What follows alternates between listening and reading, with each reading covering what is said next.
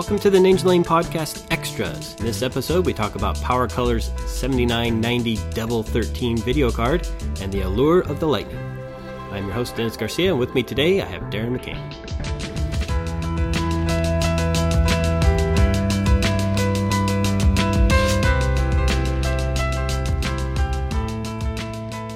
Dennis, I was out doing a little shopping for the holiday season, and I think I've found my hot new video card. I got to have it. Another one? Which one you gonna get? Well, another one is kind of a trick question because it's sort of two. Two video cards. So, So- is this like a single board or a dual board, or what are we talking about here? So there's a card called the Devil 13. Oh, that new one from PowerColor. It's been out for a little, little while now, though. Well, yeah, but trying to find one of these things is like a holy grail. I mean, it's worse than hunting for a rare online. But it's a 7990 with a custom cooler, and if I'm not mistaken, they've jacked up the clock speeds too. Yeah, it's a 1 gigahertz edition, if I remember correctly. Two GPUs on a single PCB with a triple slot cooler with three fans. And it's black and red, so it's Ninjalane friendly. Yes, I gotta love it. Gotta love it. So, have you seen this thing? I have seen it, and I've read a little bit about it. And from what I remember, it's limited edition, which most of the enthusiast level gear nowadays is. Right? It's the only one of its kind, and they're only making like two or five hundred of them. Yeah, I heard 200, but it seems pretty hard to nail down an exact number. But it's also nearly impossible to find one for sale. And we're talking like, I don't know, four digits plus. Yeah, at least a thousand dollars. Kind of what is it? The GTX 690 range. Now, of course, you can't buy them, or unless you know somebody. Well, I've been trying to find one just to see if I could buy it. Although, to be honest, I don't know that I could shell out that much money for a card. Not not for a 7970 series GPU, really. But really, the the thing that I am wondering is, we both know about the card. Right? A lot of the enthusiasts know about the card. Sure. We both know that we can't really get the card if we wanted to buy one in through the normal channels. Like you can't really go to Newegg and buy it, right? Nope, nope. So, where are all these review samples coming from? Knowing that this is a limited edition GPU. Well, if you believe the 200 number, and then you look out there at how many review sites have them, it kind of explains why they aren't anywhere else out there. I mean, I imagine you had to pull the trigger the first day they were listed. Well, that's true. And that's the way even enthusiast level processors are. A lot of times you have to buy them on the first day. Um, same with GPUs because they are limited edition. The Gigabyte, the the new one, the UP7 that we reviewed, that one is limited edition for the most part, but it's kind of mass produced, so you can kind of get a lot more of them. A lot of the other seven series motherboards from Gigabyte are you can buy them for the first couple of months and then they're gone. Well, it's kind of become an obsession just to see if I could find one out there. And uh, I haven't had really much luck. It reminds me of uh, when I was chasing that Lian Li 777 case back in the day. And they just vanished. Is that the one that was shaped like a shell? I, Yeah, the shell. you know that Lian Li does one of those cases, a special design for every one of their trade shows, and the shell was for CES and Computex, and it kept reemerging actually. But now it's like they did a train one year. Train. Yeah. At Computex, they had it moving back and forth. It was pretty cool. But the train is not going to give me the massive performance boost of my Devil 13. I don't know if that card would fit in that case, really. I mean, that card's pretty big, and it's you know it's two GPUs, so it's pretty long. It's going to be longer than your standard seventy nine seventy, even the Lightning edition for that matter. Ooh, Lightning Edition. Yeah, I gotta love that card. And then you have the triple slot cooler, so you're gonna have to use a full size motherboard, obviously. Right. Um, They did allow you to do crossfire on that card, I believe. Because why not? Yeah, you know, you buy two of them, put them together, right? but the thing that got me thinking was they're making 200 of these cards. Now, at $1,000, if they sell all 200, that's how much money? Well, that's 200000 $200,000 US. Figure in a 10% pri- profit margin, that's 20 grand. Sure. Now, we have to remove the review samples. Now, if it's kind of like DFI where they have five of their run that they send out to reviews, then some of these sites are probably going to have to send them back. Oh, that's true. I hadn't thought about that. Right. But, you know, a site like HardOCP, they probably aren't going to send them back. They're just going to hold on to them. There's a couple of sites in Australia that I've seen that have reviewed the card, you know, 19 pages worth of reviews. um, so obviously they had the card, but I don't know if they still have it. They might have had to send it back. So maybe there's this one magical card that's floating around all the sites. But still, that figure 10 of them out of the batch, they're not going to get any profit on because it's pure marketing. So it's overhead at that point. Sure. At $12,000 worth of profit, is it really worth creating one of these special edition video cards just to promote the PowerColor brand or the Devil 13? Well, it does say Devil 13. That's Well- almost as cool as Lightning. And it looks great. And the big question is is it a reference card? Well, it's not a reference card, obviously, because ATI, or AMD in this case, they never released the 7990. But they might have a spec. Yeah, that's true. There could be a spec out there. The point I'm making is did PowerColor have to put the money out to design and develop the PCB? Oh, that's a good question because if it's a reference design, but one that they could just borrow that will not be used anywhere else, that mm-hmm. becomes a unique design. And in which case, they don't have to spend the R and D on the PCB layout. They just go and mask it out, put some GPUs on there, and ship it out. Which begs, what did PowerColor do to get it?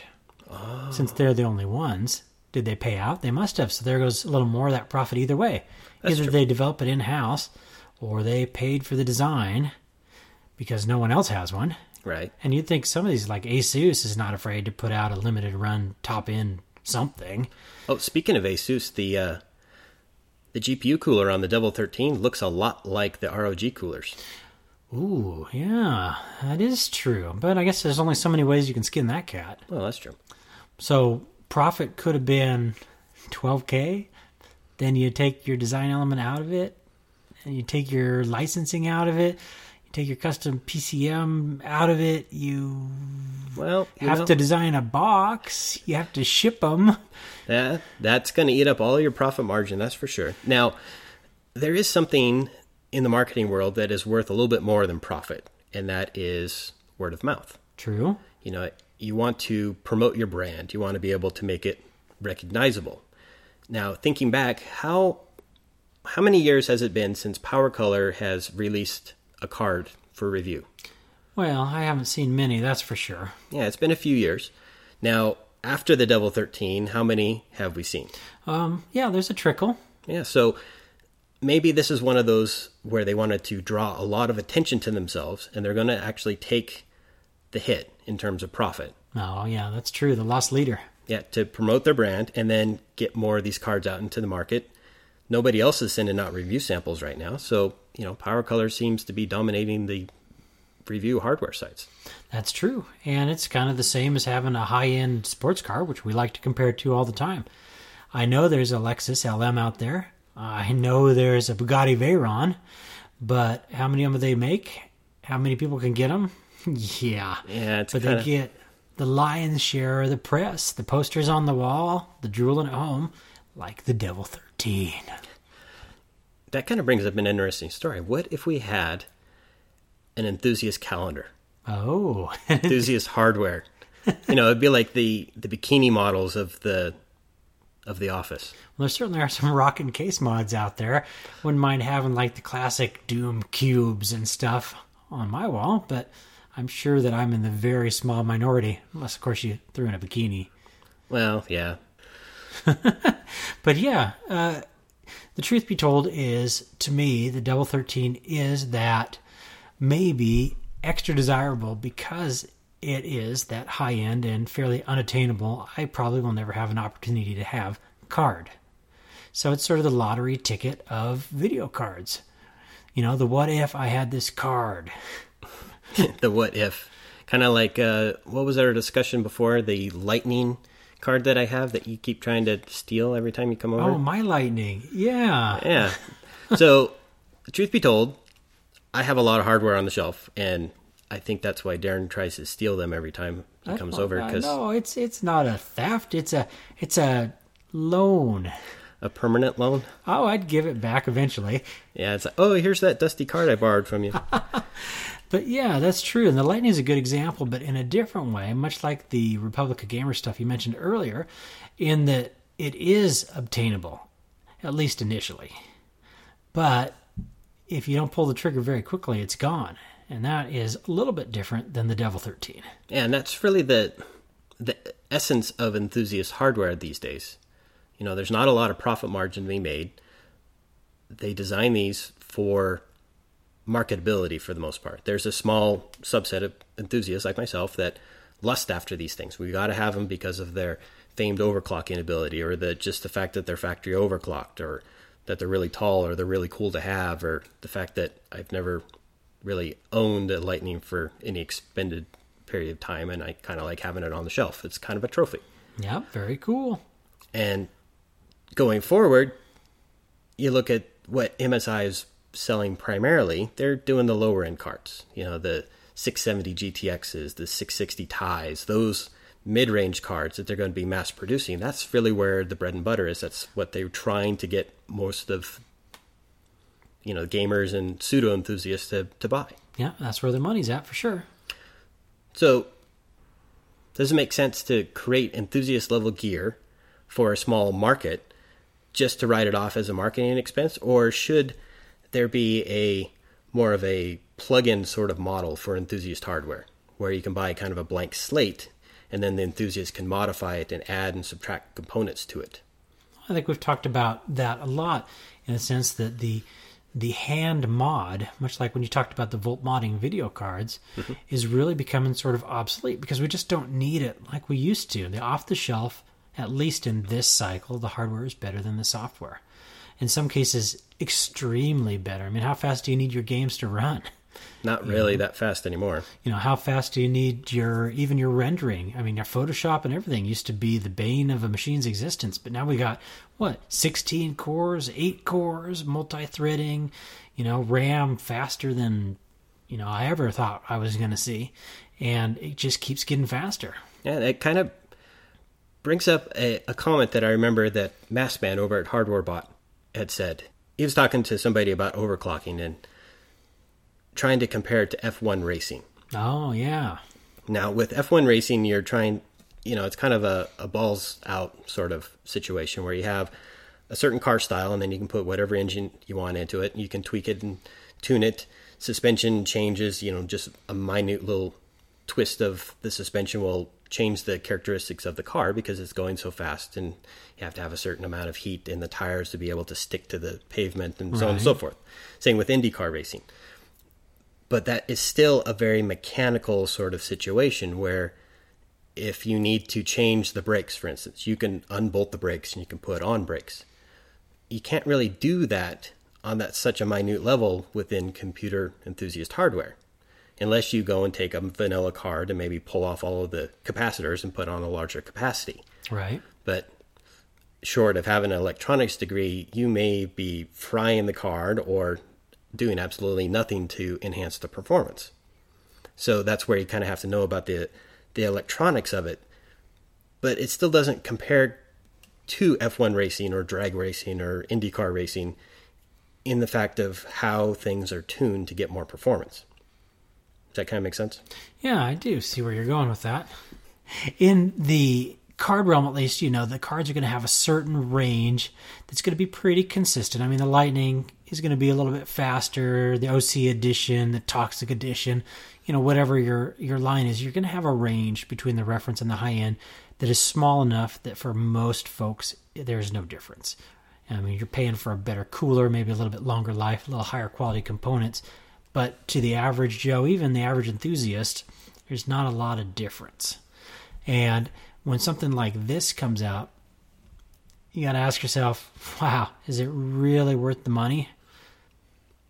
For the average enthusiast, probably not, unless you're going to do liquid nitrogen, for instance. Liquid nitrogen is really kind of the defining factor between the extreme overclocker and then the casual overclocker. Mm-hmm. And anymore, a casual overclocker can buy something off the shelf and say, "Hey, I'm an overclocker because I bought it and now it's the doing OC edition. it's doing four gigahertz. Yay, it's awesome!" But you can't get up to six gigahertz unless you use supercool, mm-hmm. and you kind of have to know a little bit about the hardware to be able to do that. But that is where kind of you draw the line, but the lines are really getting blurred to the point where it's cost prohibitive. And we've mentioned this before in a previous podcast where there's that cost of being an enthusiast, buying that latest edition Devil 13 card that just came out yesterday and will be gone tomorrow, or the Lightning edition that it has a life cycle of a month until Nvidia comes out and says, "Hey, you can't do that with our BIOS." So they rip it off of there and they stop selling the card completely. I believe EVGA kind of had that same problem with the EVBot on their classified edition cards. They had to pull that off to be able to warranty the card and make it attainable to the rest of the world.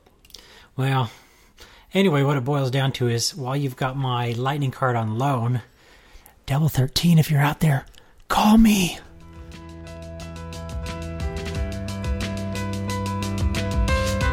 This has been a Ninjalane production, copyright 2012. Thanks for listening.